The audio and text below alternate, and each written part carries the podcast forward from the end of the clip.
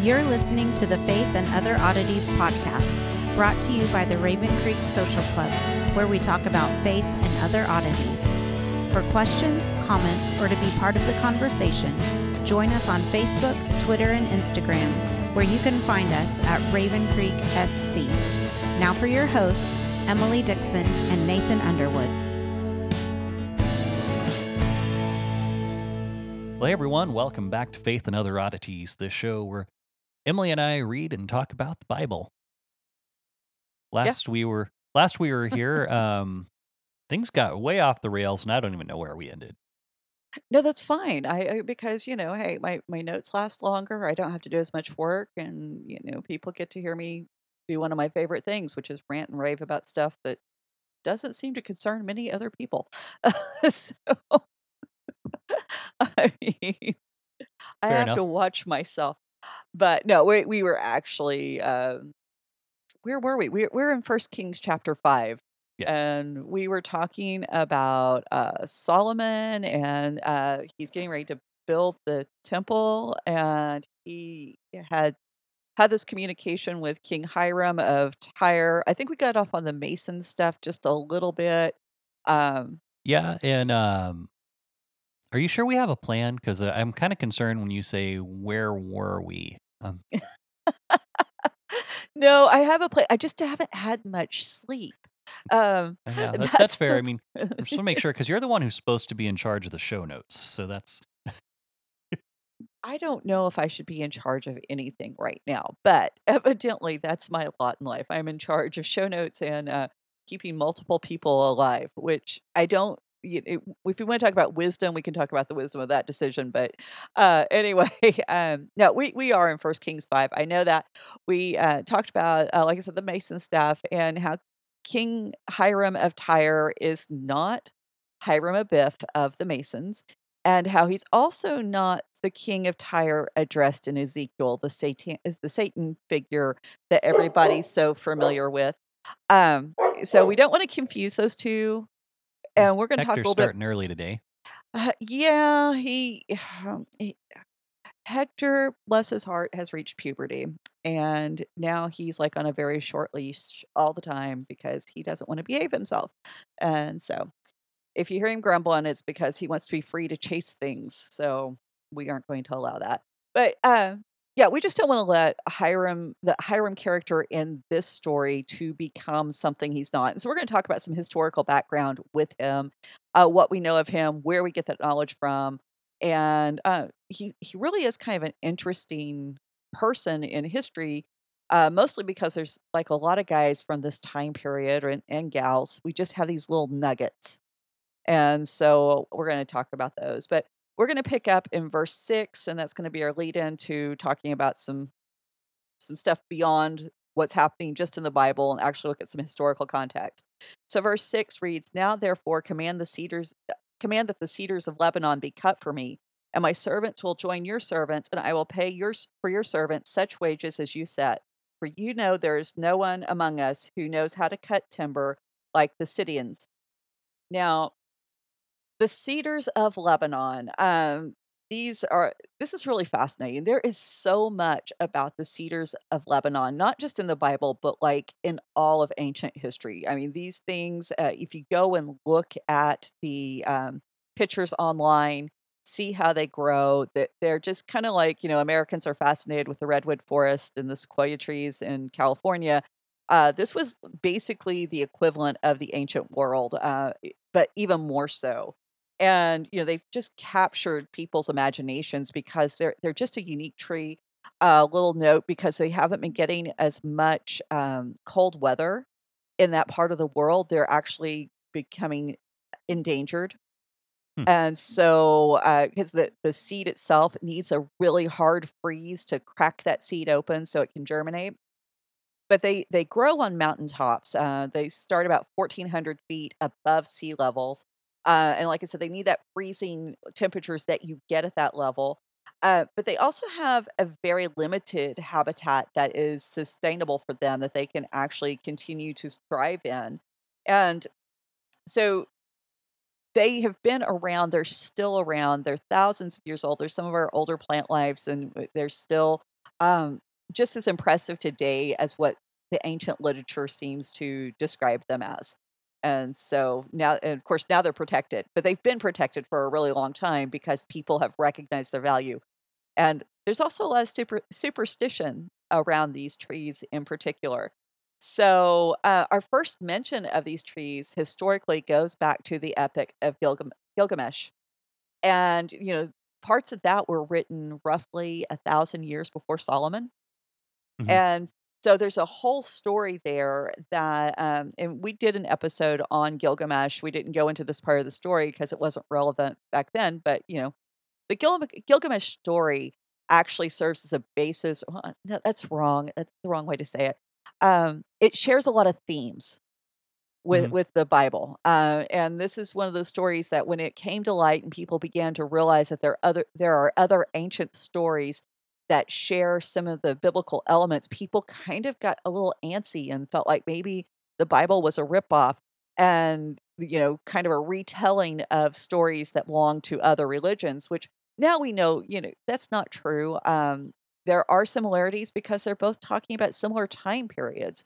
They're both talking Mhm. about events that happened in the ancient world. They they do approach it from a completely different perspective and viewpoint.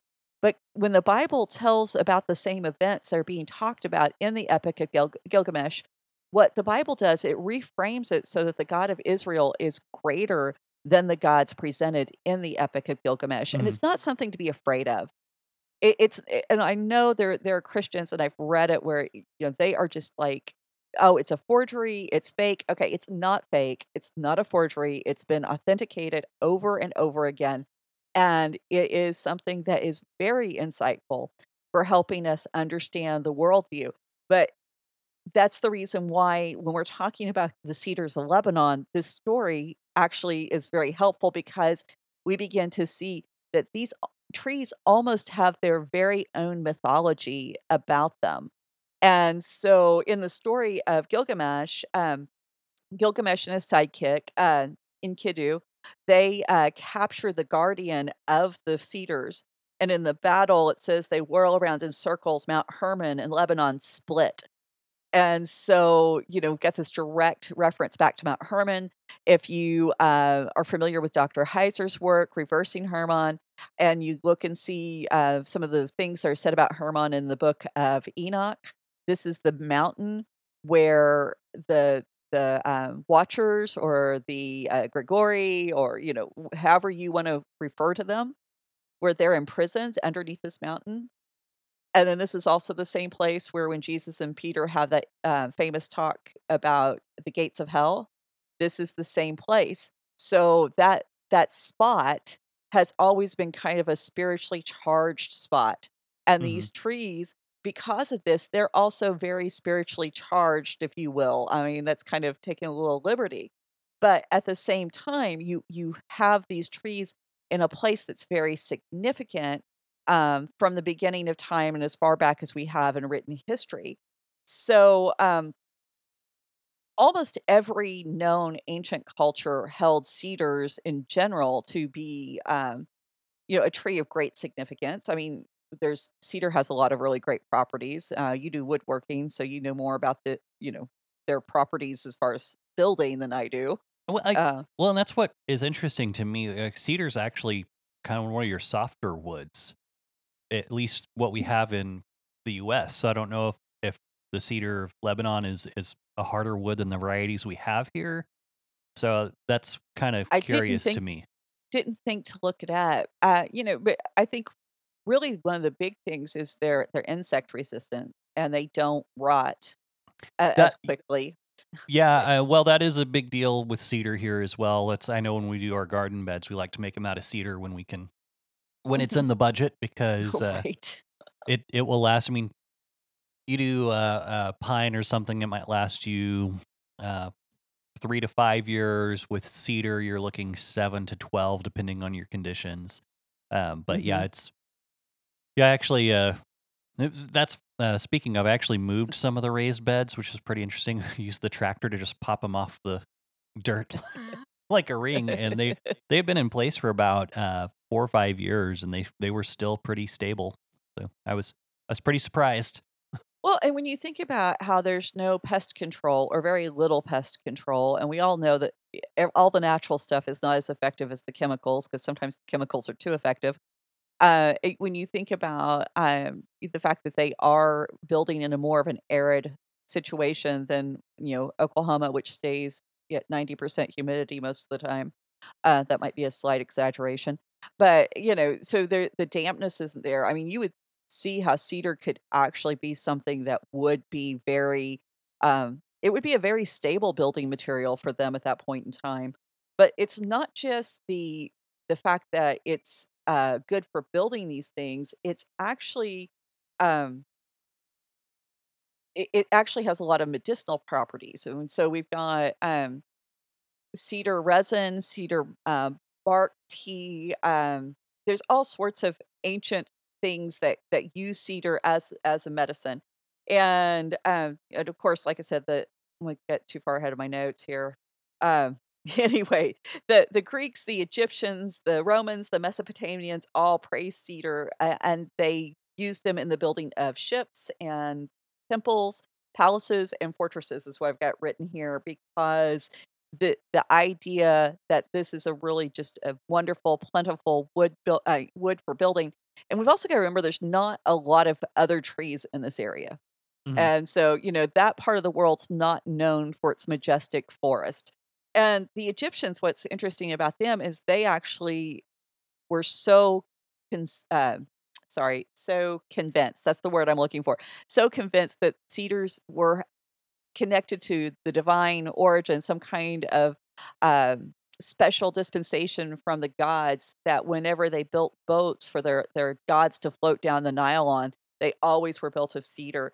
And uh, the resin was used in mummification as kind of to enhance that that conduit to the other side into the spiritual realm. And there's the um, the uh, there's an Egyptian tale about the Temple of Akhet, which recounts how the cedars of Lebanon specifically are used in the temples of Sin and Shamash.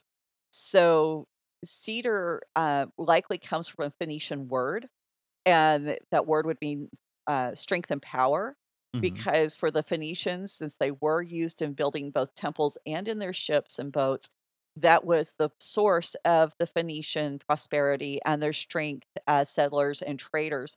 Uh, the cedars, cedars of Lebanon um, logs that they've dug them up from Philistine temples. That's how long they've lasted. They they were that stable that we have Philistine temples that have been excavated that still are intact, intact, that were made of cedar. Mm-hmm. Uh, Herod's palace, uh, Herod from the Bible, made from cedar. Sargon II, he imported cedar, uh, the cedars of Lebanon for his palace. Uh, there's a so-called, it's called the Jesus boat, and this was made headlines uh, a few years back. It, it was a boat that was found um, in the Mediterranean Sea. It was made from the first century, so we know it was roughly the time of Jesus, still intact at the bottom of the sea. And it was also made from Caesar. And there's a Caesar cedar. C- I know you caught me. Yeah. I saw your face. Mm-hmm. Uh, I actually I was I was looking. Well, I was actually looking while uh, while you were talking, Apparently, it is a soft wood, but the main reason that they use it is because it is a tight grain wood and it is also insect resistant. But it's a it's a tight grain wood with the, a, a nice look to it, um, which when you're doing big projects is pretty important to have something that's not got a ton of knots in it and mm-hmm. all that.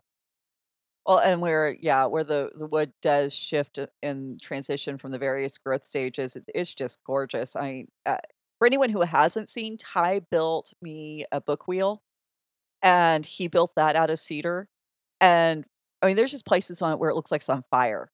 It's just mm. the grain and the color. It, it's just absolutely gorgeous. And so, yeah, I, it, I was so impressed that he built that. I mean, that's what better present could my husband give me? But um, anyway, and so um, can't wait for the rest of the office to be built so I can actually use it. And then we'll have a different background for me when we're recording. Yep. But there's a legend that said that every empire that ever plundered and exploited the cedar forest, like did not take care of them, did not show them the proper respect, brought about their own destruction. And it was basically because it was disrespecting the forest gods. Um, and that's that's very interesting to me because um, there there is within the Bible we talk about the uh, is it the stoicheia uh, that were the supposed to be like the forest gods those are mentioned Paul writes about them Doug Overmyer um, CRC he has some articles written about that uh, they're hmm with his stuff so you can look those up uh, I actually wrote one of those entries there so but even the psalmist here's where it got really interesting the psalmist in Psalms 104 16 attributes the cedars of Lebanon to a supernatural origin. It says the trees of the Lord and watered abundantly the sea are watered abundantly the cedars he planted that God himself planted these trees. So that's how far back and how significant they're seen as being even within the the culture of Israel itself. It's not just something for other um other cultures to say that these there's something special about these trees. Um, the Bible talks about the cedars of Lebanon 105 times. Or is that 103? I can't read my writing. 103 times. Hmm. So, um, so like I said, they're they're thought to be medicinal.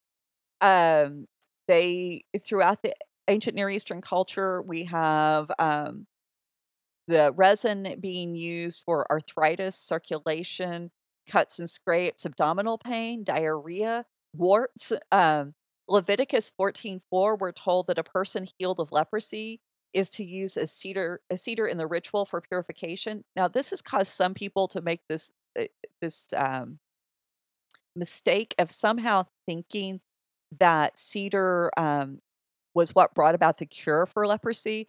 And what we got to remember, this is what distinguishes uh, the biblical uses of cedar in this case from other nations or other uses the cedar is not used in Leviticus as a medicine.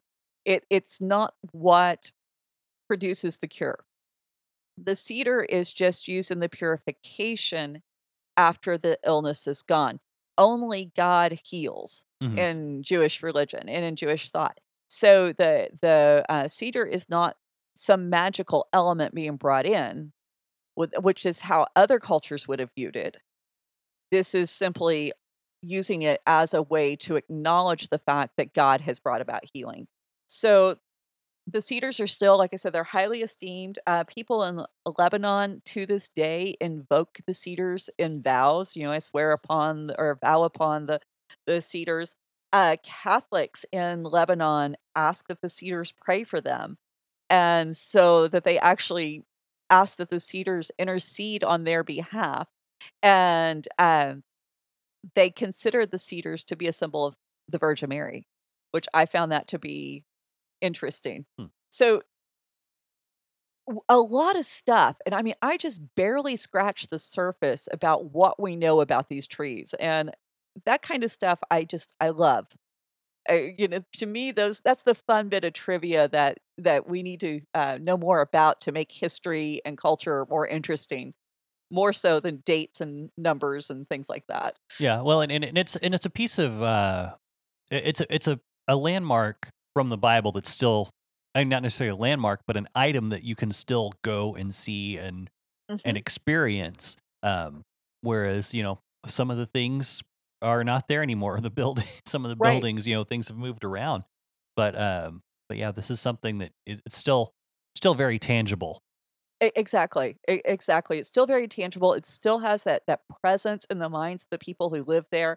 And you know, I, I think that's really awesome that when you can kind of see that unbroken chain back into history. Uh, now, in this verse, now that we kind of talked about the cedars, we'll get back to Solomon. He proposes that their servants, both Hiram's and Solomon's servants, work together, and Solomon's going to pay Hiram's servant whatever Hiram decides they're worth. Uh, in part, that's because the the the cedars that he needs for the temple. I mean, they're the only appropriate material for a temple at this point in time. hmm hmm If you use something else, you are not building the best. You're not giving the most excellent thing to your God. Right. As yeah, go ahead. Yeah, well, it it and again, you know, to I know last week I referenced the the mansion, oil mansion up here. It's it's there is a room that the all of the walls. There's a, a one of the dining rooms uh, all of the walls on it are uh, finished off in wood from the royal forest in England. And so, like, you know, this is kind of one of those things I'm thinking of listening to this exchange, and you're talking about the cedars, which are highly valued and Mm-hmm. prized. You know, in order to get that wood, you have to have permission from the king and queen. Um, Mhm. So it's it's you know we still have things like this going on today. Right. Well, and that's and this is the really cool part because, you know, Solomon's actually having to to get permission from the king of Tyre to to bring these in. Uh and and because these cedars are limited to the specific location, he also needs the men with the expertise on how to work it. Now, one of the things I think we forget in the ancient world, a carpenter is not some lowly craftsman just, you know, squeaking out his existence, you know, with the, the toil of his hands, you know. That that's not who a carpenter was in that culture. Matter of fact, if you go to that same area today, carpenters are still highly esteemed. hmm They they are very much almost revered because carpentry is a skill. And I know you do woodworking, Ty does woodworking, a- and there's a lot of thought that goes into this. There's a Mhm. lot of you know, I know um Ty told me after he was, you know, trying to put this book wheel together and trying to work out the mechanics and the angles and everything. He's like, he goes, I'm worn out just from thinking about all the math. And then right before we started recording today, you're trying to tell me how you're going to put a project together and work out all your angles and how to attach pieces. Yeah, wood, Yeah. woodworking is really easy if it's all 90 degrees. But man, you, you get off 90 and 45, you're in trouble. Well, you it- can get in trouble really quick anyway. And that's the thing. I mean, when you're building, uh, your carpenters would have built everything. When you take plastic and you take metal, for the most part, out of the equation for household goods, Mhm. wood and clay is pretty much what you're left with. And so some stonework. Um, you've got to know how to to make everything out of these items. And that's not always easy and especially when you take power tools out of the equation hmm and you know i cannot imagine i mean there's no way i've got a, these beautiful routered edges on my book wheel. Do you think i would have those if ty didn't have a router? Absolutely not. He would have said this is the best i can do and it's all you're getting. And you know and i couldn't blame him. But these guys were doing these elaborate things with wood and even with stone because carpenters that did cross over into the stone masonry because so often the two materials were worked together. And they were so highly revered that if your village was lacking a rabbi and you needed to have some kind of um, answer to a question the next person you would go to would be the carpenter and matter of fact, a lot of the um, the famous rabbis back through the ages were carpenters, and they would teach their disciples while they did carpentry task. Sounds very similar to a lot of our traditions about Jesus, because we do presume a lot of times that Jesus followed with the carpentry because it was very common for a son to follow in his father's um, footsteps. So you know, while you're working with your hands, and you know, I, you think about you know sanding a piece of wood it would have taken for hour you know for for hours forever hours whatever you've got all that time while you're doing something that's essentially mindless to Mhm. actually have the conversations hmm and so you didn't waste that time you put it to good work and so now you've got an income plus you're being um, you're able to minister to others so um, one the another reason why solomon needed hiram's men is these dealing with these trees are dangerous. A 130 foot tall tree, eight foot in diameter. I've helped cut down trees. I've never cut down anything that big. Right. Uh, I, I I can't even imagine the sound it would make when it hit the ground. And can you imagine trying to to chop that tree down with primitive saws and axes, all hand tools, no chainsaws? I mean, I, I think that's a little easier for us to grasp because we still have the lumberjack images in our minds. hmm Uh, that's not a totally foreign concept. Thank you, Bronny. Um, but you know the the idea of of doing this, and recognizing exactly how dangerous this is it, it, it's kind of mind-blowing when you when you understand the the magnitude of it and so um you know the other thing too is like i said 1400 feet above sea level Mm-hmm. you they've got to get it down Fourteen hundred or fourteen thousand. 1400 Okay. but trying to move the wood down those mountains trying to get it because they're going to take it all the way down to the Mediterranean. They're going to float it over to a port where Solomon's men can then carry it inland. And Yeah. so I no, I I had to move the tree from my front yard onto my front porch for firewood in little bitty pieces. I wasn't happy about any of that. It was a lot of work. I got splinters. I broke a nail. I mean, you know, um, and when I say, you know, I'm not a girly girl in that respect, but you know, when you break a nail and it hurts, you, you remember it. So anyway, my little disclaimer. Uh, but Solomon just flat out acknowledges, and this is one part of wisdom too in in action. He acknowledges that the men that Hiram can bring to the table are much more skilled in this area than his own. And Mhm. so, y- you know, when somebody's better at something, when somebody has that skill, they've got that experience, acknowledge it. Don't discount it. Don't act like you're better than they are. It's not some kind of failing if somebody's done something for 20 years and they're better at it than because you've never done it before. Solomon does this. So there's just, you know, just a little practical application. Um the the two cities that are um, being dealt with in this um in this exchange between Solomon and um Hiram, they're Phoenician cities. Uh, they're in close proximity. This is, that's Tyre and Sidon. Um, geographically, they're they're fairly fairly connected, and um, but yet they're they're two distinct cities. And any history we have on this point, I need to point this out before we get too deep. Any history we have on this po- point of time is secondhand. Um, it was written several hundred years after the events, and I'm talking secular history here. I'm talking about things outside of the Bible. And, you know, and honestly, some of the reports are conflicting, so we have to kind of just weigh the information we do have. But the the basic facts of this of the situation seem to be that Tyre was founded by excuse me, allergy season again in Oklahoma. Um, Tyre was founded We've by got about seven of those for anyone who doesn't live here. Yeah. So Tyre was founded by Sidon, and the the two cities were also united not just by geography but also through shared history. And as Egypt began to fade from the the political and military scene, you know, they kind of declined in power.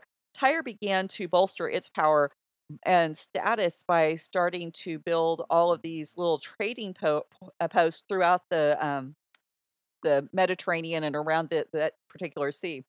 And by the time Solomon takes um, takes the throne, Tyre is um, wow, my eyes just went crazy. Tyre was either united or had uh, yeah had gained control over Sidon. That's what I'm trying to what my notes are trying to tell me. So they had either become so combined that there was no distinction, or Tyre was now effectively basically just running Sidon as um, an underling city. And because before this point in time, Sidon was the powerhouse. Sidon was the one that garnered all the attention and was the one to to be feared. In the book of Joshua, we have uh, the Great Sidon referred to, and that's eleven eight. And then in 1928, Sidon the Great. Hmm. So even in Joshua's time, Sidon was the powerhouse, not Tyre. So there's been some kind of flip from the time of the the conquest of Canaan to the time that Solomon takes the throne. And so because when Solomon's talking to Hiram, he isn't asking Hiram to go negotiate a deal with with Sidon. He's basically saying Hiram has the ability to to tell the Sidonians what to do. So the ancient histor- historians, uh, Menander, Dius, and Josephus, they um, attribute temples to Zeus, Hercules, or Melqart, um, and Astarte to Hiram. He was known at this point to be an expert temple builder. He had done it for all these other deities. uh, at least the people, you know, he probably didn't build it himself, but he was the one who commissioned it. He's the one who hired the art- artisans who built it. He knew the business of temple building. And so Solomon is basically taking advantage of this guy's previous experience and expertise to make sure that the sp- temple he builds is going to be every bit as good as the temples built in these other cities and these other countries, and also that the God of Israel does not wind up with a subpar temple. Now, House, uh, he Dr. House, uh, he notes that both Solomon and Hiram were aggressive young kings, and uh, basically they partnered together to to ex- exploit the trade routes because uh, Tyre, being a Phoenician city, they had all the trade routes and the trade ports around the Mediterranean, but Israel was what controlled the trade routes over land. And so the two of them together were able to make a very lucrative partnership that really helped both in the world of trade. And if you aren't conquering through warfare, which Solomon was, and remember there's peace all around in Solomon's time, then trade routes are the way to gain power and authority because it's just another way to gain wealth and money. So, um, you know, not much has changed in those aspects. People are still the same. So, verse 7 As soon as Hiram heard the words of Solomon, he rejoiced greatly and said, Blessed be the Lord this day who has given David a wise son to be over this great uh, people. So, very odd thing for the king of Tyre to say it, it's just really odd that a foreign king would be so exuberant in his praise of another um, nation and that he would acknowledge another nation as being a great people.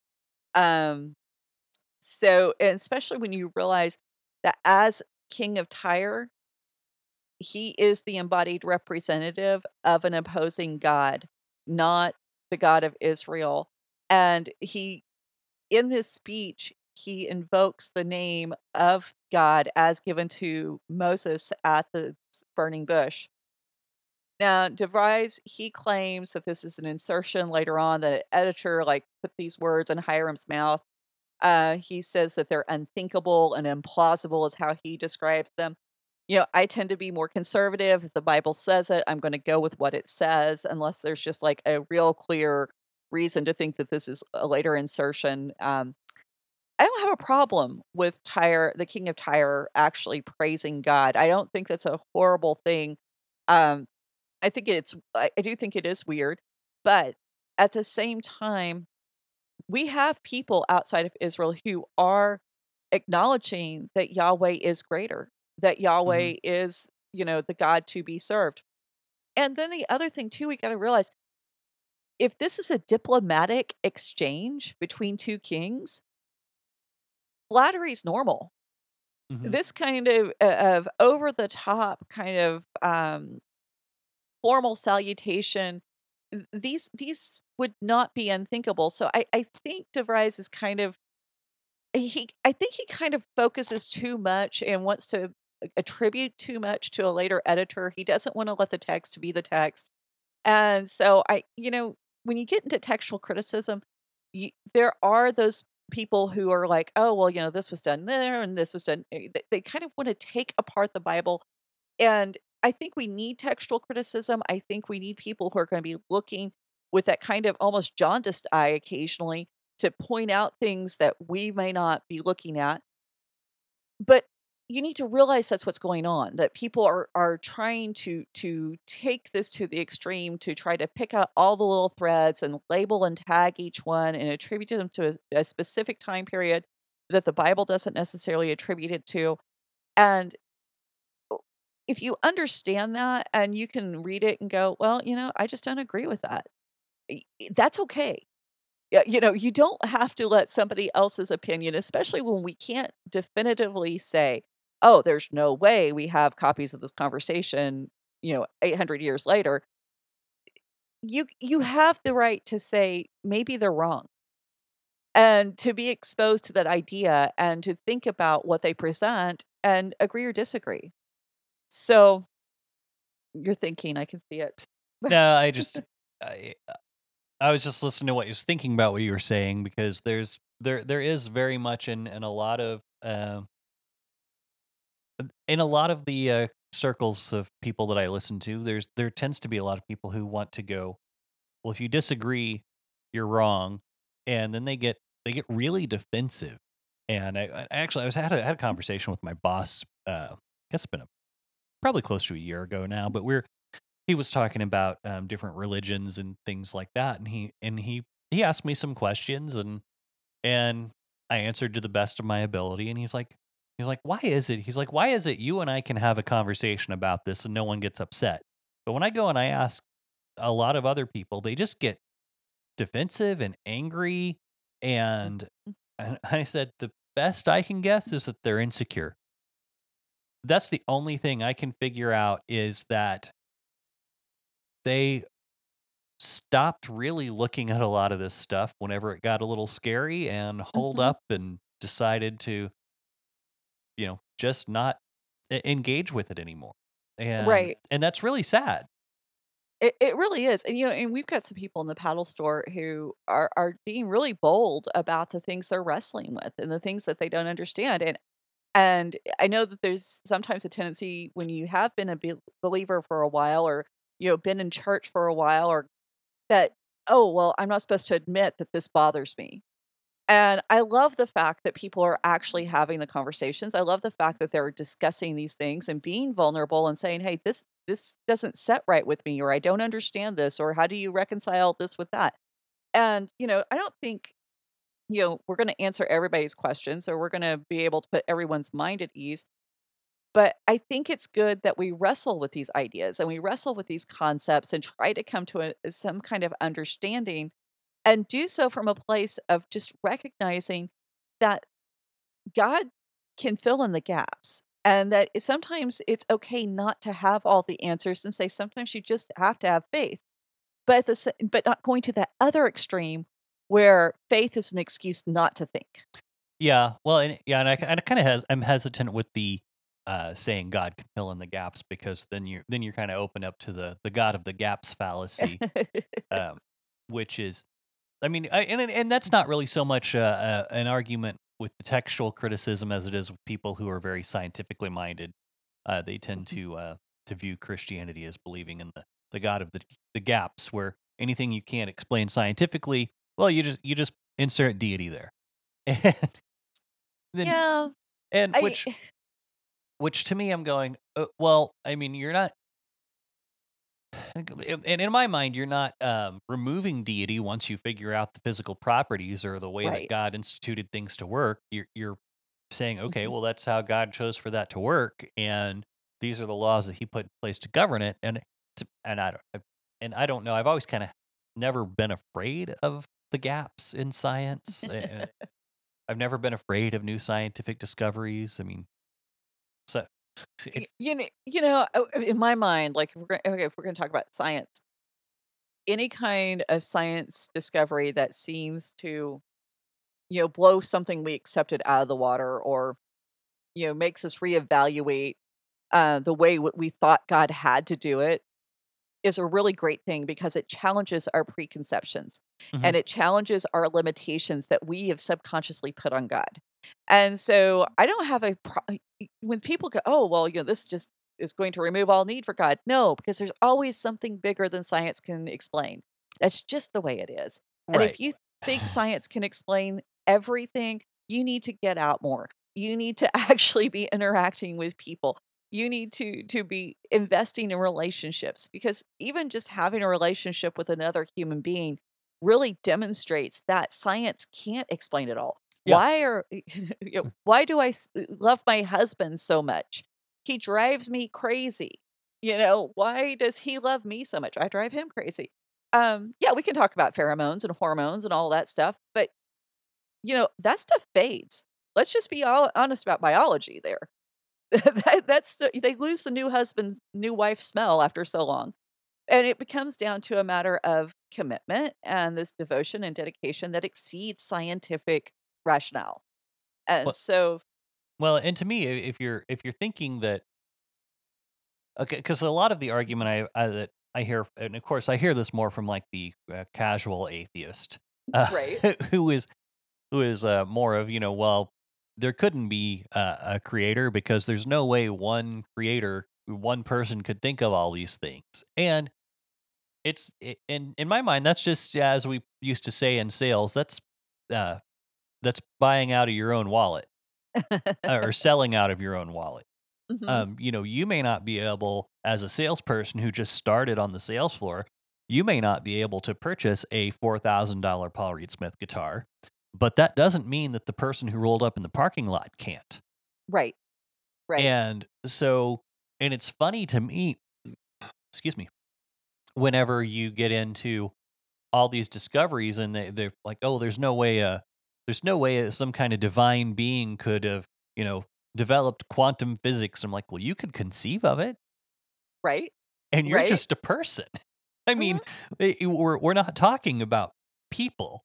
And again, it's it's that whole selling out of your own wallet mindset. I think uh, is is about the best analogy I've come up for that because we Just do because you can't.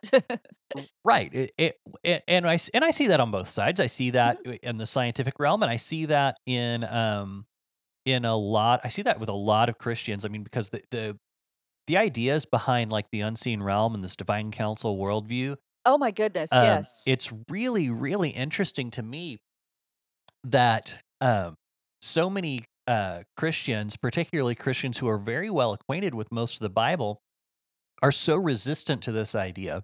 Mhm. And as you know, Heiser talked about in a Q and A, and I is that it's.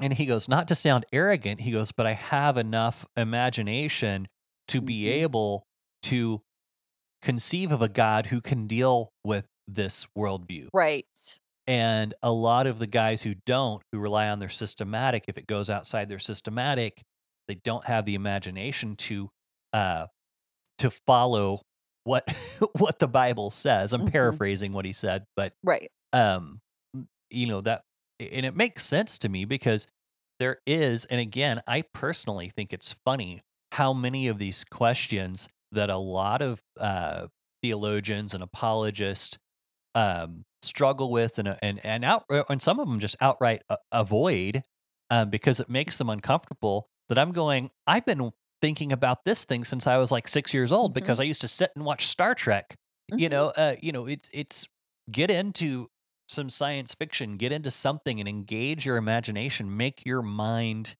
bigger Mhm. so that it Mhm. can hold on to these ideas and these problems and figure out okay well how how can this work and you're not just locked into nope god operates this way and only this way and this way every single time and um, at that point you're putting more faith in your formula than you are in god as far as i'm concerned uh, it- and Well, I, i- I I just anytime. so to me it's like make god bigger stop stop saying because you can't imagine the world being that way that doesn't mean the world isn't that way right. those are well, two any- very different things anytime you feel comfortable with your idea of God, you're you're playing too small, and, that's just what it boils down to. If you feel comfortable, if you think God is something easily managed or easily understood, you you're just playing too small, and, that should be your tip off. I, I think I know at least for me it is. It's like the minute I start thinking I've got God figured out and this, is exactly how he operates, who he is, and what he's capable of, what he will or won't do, uh, then I have to step back and go, wait a minute, I'm imposing my limitations Mhm. on an infinite God. A- and so every time we get to that place, and sometimes we need to really stop and ask ourselves and kind of do that internal inventory and say, Am I, you know, being okay with God? Am I really comfortable that, with this, or am I just paying lip service to the idea that He deserves awe? Mhm. that he deserves, you know, that that sense of wonder. And um, you know, I think there's a growing process where as we grow, our understanding of God grows. And so then we know that as that growth in our understanding occurs, then the ineffable, to use um Abraham Joshua Heschel's word, the ineffable should also grow in perspective. Uh, and it, it's an ongoing story. It's it's uh, that book that never ends in a way because it it's always going to you know God's always going to be unraveling and unfolding in ways that we just don't expect. Uh, and that's the cool part. That that should excite us and not scare us. And uh, I think a lot of people have been told if you can't define it and you can't nail it down, then that's just too scary to deal with. So, um, but anyway, back to Hiram and, and Solomon. Um, they they have this like like I said, this is you know this court protocol, this flowery over the top speech. And um, in verse 8, I think we just even see more confirmation of that because Hiram says to Solomon, I have heard the messengers, uh, the message that you have sent to me. I am ready to do all that you desire in the matter of the cedar and cypress timber. My servant shall bring it down to the sea from Lebanon and will make it into rafts to go by sea to the place you direct. And I will have them broken up there, and you shall receive it, and you shall meet um, my wishes by providing uh, wood for the household. So Hiram's response here is uh, much more abbreviated than what we have in Second Chronicles chapter two. We have a replay of the or parallel account of this conversation, and it's exactly what we expect from the writer of First and Second Samuel going into Kings. He only gives us the information we need as we need it. We've seen this before. If there's, eh, you know, even more contextual information, he's probably not going to include it unless it has something to do with the matter at hand. And he's decided this is all we need to know. Now, in in Chronicles, when Solomon reaches out to Hiram, there's no mention of Hiram initiating the message. In Kings, Hiram starts the conversation, Solomon responds. In Chronicles, Solomon's the one who sends a message to Hiram. And Solomon's message includes various details on how God will be worshiped within the temple. It gets very, um, you know, it, it's a lot of extraneous information, I would think, uh, that the king of Tyre probably didn't need. But Solomon wants to make sure it's well, uh, um, well communicated. And it's a very grandiose um, description. Well, Go ahead. I was saying we, we don't we don't know. Also, he you you mentioned he was a good temple builder. Solomon may have been going over his plans, like, hey, here's here's what we're gonna do, right, right, and I you know you, you you consult people, you know, right, right. I mean, right now the the place I work, we're looking at adding some uh we're looking at adding some sidewalks. So what do we do? We call a concrete specialist who knows all the ADA compliance rules, um, and who can yep. put it together. You know that that's what you do. So I mean, it, to me, that that's just practical right. knowledge, uh, practical application. Yeah, well, and, and I mean I, it, that does make sense. Well, let's let's read what Second Chronicles says. I'm gonna read verses five and six to kind of give you an idea of the flavor of what's going on um, with with the contrasting conversations. It says Solomon says, "The house that I am to build will be great, for our God is greater than all gods. But who is able to build a house for him since heaven since heaven, even the highest heaven cannot contain him? Who am I to build a house for him except as a place to make offerings before him?" So Solomon understands number 1, he he cannot build a house for God. Not not really. He can build a place that God can kind of visit with him. And we talked about that last week with the name of God, you know, being in the temple. But then he goes on to a request of very specific workers. He asks for goldsmith, goldsmith, silversmith, uh, bronzesmith, blacksmith, engravers, uh, weavers, people who uh, to sew the fabrics. Uh, he will ask for more men to work with the wood, and the um, chronicle uh, where this is where chronicles and kings diverge because uh, the chronicler can, uh, combines this con- conversation with the conversation included in first kings 7 so there's more of the details of the temple and how it's going to be built in First Kings 7 than we have in chapter 5. But Hiram's response overall is, is joyful. Uh, he does modify Solomon's request. He basically says, um, you know, we, you don't need to send your servants to Lebanon. You can you can keep them home. My servants will handle that, and we're going to send the um, timber to them so they can work with it from there.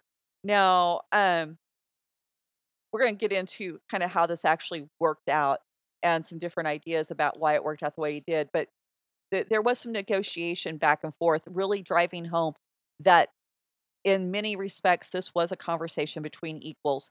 Hiram didn't just immediately bow to Solomon's mm-hmm. ideas and suggestions as if they were commands. Hiram actually countered and said, "Hey, we need to make some modifications because you don't quite get what we need to be needs to be done."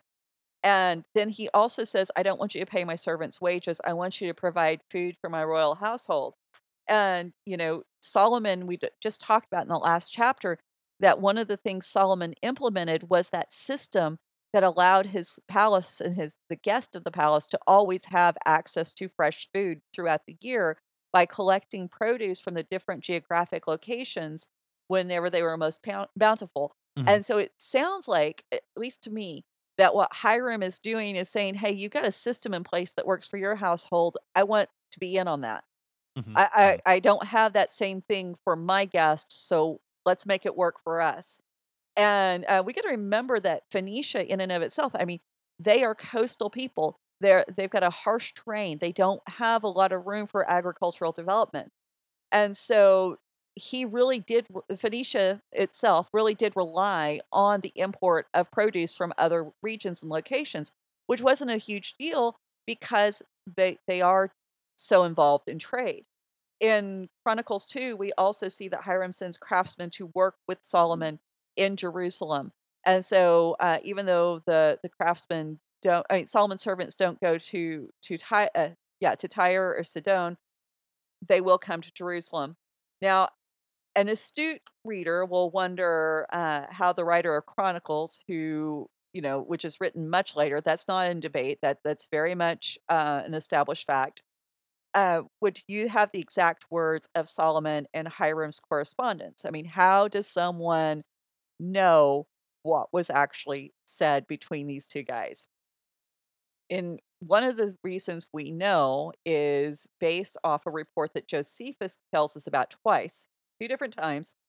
He tells us that these letters were preserved in the archives of Tyre and they were translated from Phoenician into Greek by Menander of Ephesus. And then he was an ancient historian of Tyre whose work has been lost to us, but we still have quotations of it uh, recorded in other works. Hmm. So, yeah, I mean, so it's really cool that we do have, you know, we don't have the original still; those were lost. But when you have these secondary uh, references that are very old in comparison, that's those are really cool things. Yeah. Uh, it, and we got to remember, I mean, a lot of people go, oh, well, you know, if it wasn't the original source, then we can't trust it.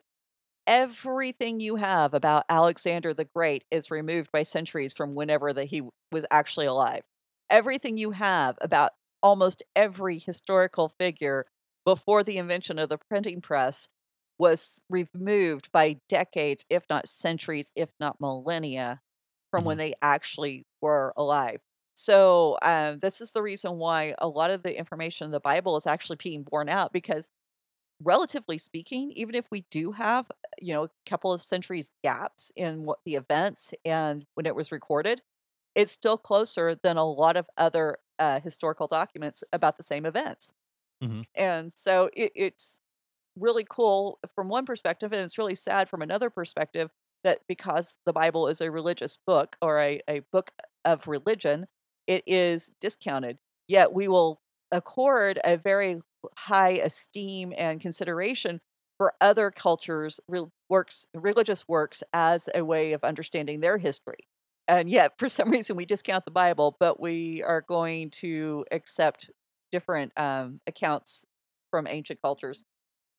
Yeah, like okay, an example of that because I like the Battle of Troy for years it was not it was seen as history and then it was seen uh, as at least based on history in some extent and then it was viewed as myth because we are more enlightened than to think that those events actually happened and then we discover hey wait a minute there's hmm. actually is some historical advantage to this so you know yes there is a division between mythologies and history and what there but there's always seems to be this this tendency in the academic realm to say oh well you know this Mesopotamian document talks about this religious ordinance that had to do with the flooding or the the planting of the fields or this king or that king and so we've got this information that confirms this historical event.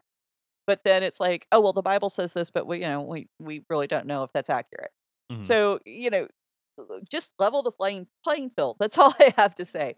Um anyway um but we do have these these references back to these uh, letters between Solomon and Hiram that were supposedly preserved in those archives, and I just think that's really cool. verse 12. And the Lord gave Solomon wisdom as he promised him, and there was peace between Hiram and Solomon, and the two of them made a treaty. Um, the the peace between these two kings is attributed to God's gift of wisdom to Solomon. That basically Solomon is the one who was able to see that this needed to to play out well. And uh, the word treaty here, I don't know why the ESV translators decided to to translate this way. It, it's berit, it's what we covenant, the Mhm. same word there. So almost every other time we have it in the Bible, it's translated as covenant. And you know, it's really to show you the significance of that bond.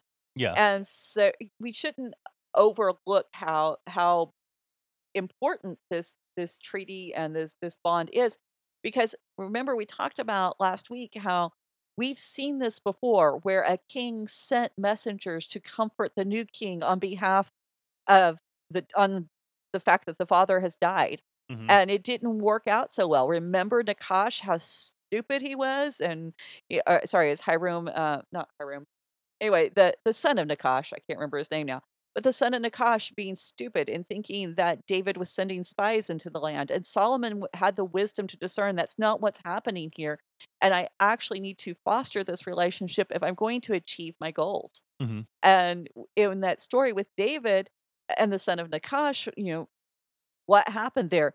He lost his big city. He lost that political power piece in Rabbah, and was no longer an independent na- uh, king uh, ruling over an independent nation. He was now having to submit to the rulership of Israel and submit to the fact that Israel was going to now kind of basically um, use them as another resource and you know would collect taxes off of them and this is part of where uh, solomon actually gets some of his wealth from so y- solomon has the wisdom to do this because god gave it to him so indirectly the wisdom is it- you know god is the one who allows this to happen Mhm. so um Verse 13 King Solomon drafted labor out of all of Israel, and the draft numbered 30,000 men. So, got some interesting stuff going on here. Verses 14 through 17, I'm not going to read all of those. It tells us in detail how the system worked. Basically, every month, 10,000 workers were sent to Lebanon, which, you know, Hiram had said, no, don't do it. But now, evidently, this is happening. And the previous month's workers came home. And this was repeated every four months. So every four months, 10,000 men, uh, uh, for four months out of the year, these 10,000 men would be gone to Lebanon and then they would return. And um, in addition to the 30,000 men that were, were drafted, there were 70,000 burden bearers, 80,000 stone cutters, 33,000 officers to oversee the labor force. Uh, we're told the name of the officer. Um, got a name, uh, but we don't have any other information. We're told that he's put over the men of Gabal, and they're named as part of the workforce, specifically their role in cutting and preparing the the uh, timber and the stone for the house of the Lord. Now, um, Gabal is an older name for a city more commonly known to us as Byblos. Uh, the Greeks renamed Gabal uh, because they realized that there was a large amount of paper goods that were being traded through this city. And it's commonly believed that Gabal is one of, if not the oldest city uh, in the world. And, and we can date it back to some sources claim up to 8000 BCE. So, very old city. Um, there was a tradition that claimed that the city was there at the beginning of the world and that it would be there until the end of the world. That the city was ever destroyed, we would know that the end of the world was encroaching. There are a huge number of temples that have been excavated in Byblos. You can look them up, there's images. Um, we got a large number of royal tombs. We have a necropolis. A necropolis is a city of the dead. Uh, so it's it's a kind of a, a mass grave. Um, the artifacts in the city really show us that this is a, a conglomeration of a lot of different cultures, a lot of different religions, um, which you would totally expect in a port city and a trading post. That that's what happened. Uh, it's this is also the home where we get the alphabet. Um, where we go from that period of the cuneiform writing to what we would know and recognize as an alphabet with letters and phonetics the way they're used Mhm. today. Um, Pho- Phona was what is it? Uh, not pictographs. The other one. uh, It's not phonograph. you're losing me. Um, Well, it's when you go from like pic from like a pictograph is like a it represent the picture you use Mhm. what you carve and you, Right. uh, you know or you use that for writing and it and then you use uh for gosh I can't think of the word. It, And but I- when you yeah. use the symbol to represent the sound your mouth makes, what are they? phonetics, Well, no, it's phonetics, but there there's a word for the let for the process. Yeah. the- yeah. Don't ask me questions like that when I only got Google four hours that. of sleep last night. That's just not Uh, right. Uh, but okay. So while you're Googling, so you'll notice that the word phonetics itself actually sounds a lot like the word Phoenician. Um, and so the the Phoenicians themselves had become very expert workers in limestone, and uh, a lot of their early dwellings were carved out of limestone, and uh, they were well known for the fact that most of their buildings, one of the the the primary features were that they would use very very large stones in the foundation of the building like 15 to 25 foot long stones and 10 to 12 foot uh, wide and they had no problem moving them from the quarry into the place where the temples would be built.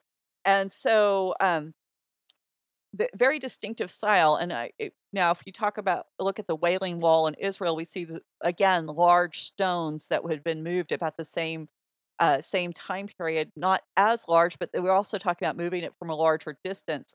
Um, so it, it was really it's very interesting that you can kind of almost see evidence there of the influence, at least of the Phoenician workers. Probably um, the most interesting about this is that there is a sarcophagus to a king Ahiram, those with an A in front, from about 1000 BC, uh, with a 38 word inscription on the rim and lid, and is one of the oldest pieces of Phoenician writing discovered to date. And so, Hi, uh, this a Hiram, because it is from the right time period and in the right style, a lot of people think that Hiram in the Bible is the a Hiram that the sarcophagus was built for. And so, I see we're going over time here. Um, it's phonogram versus pictogram.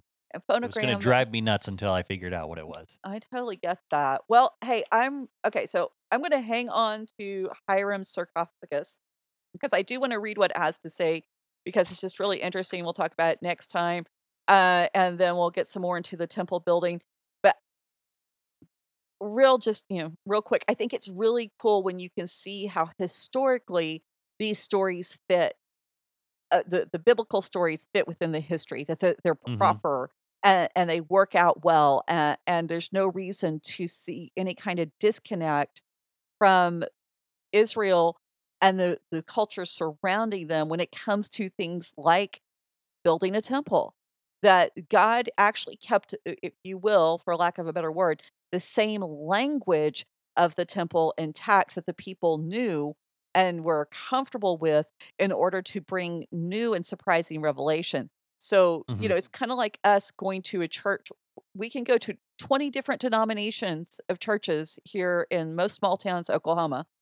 Just, and we all know what a church building should look like Mhm. Even though it's a different denomination. And God essentially did this. I mean, it was a little bit bigger of a of a shift, but God essentially did this for Israel and said, "You're going to be able to worship me in a way you comprehend, even as I take you into someplace new, deeper." And you know, it's surprising based on what other gods would have asked for their followers. But God gave Sure. them that point of entry that was not so foreign that they could not comprehend it. And so, as we uh, get deeper into the the the story of the temple, we're going to talk about some of the, the the things that were the same and some of the things that were crossovers between the cultures that would allow people to to engage this. Yeah. You know, it, it, they didn't have to learn a whole new language to talk to God. That's that's what it boiled down to. And I think there's a really good teaching point there for us that maybe we need to be okay approaching people where they are in a way that they can understand and communicate back to us. Yeah. So, Yep, I Anyway. understand. Well, cool. Well, that sounds like a good place to stop. And uh, everyone, thanks for joining us. If you liked uh, the conversation, want to be part of it, Raven Creek SC or ravencreeksc.com is where you can find that. Um, send us a message. Let us know what you think. And uh, if you want to help us out, write us a review. That's probably the biggest thing you can do for us. And uh, we will see you next time. Thanks. Bye. bye. Faith and Other Oddities podcast, a Raven Creek Social Club production. Don't forget to follow us on Facebook, Twitter, and Instagram. If you like what you've heard, please write us a review on iTunes or consider supporting us on patreon.com slash ravencreeksc. As always, thank you for listening and don't forget to join us next week.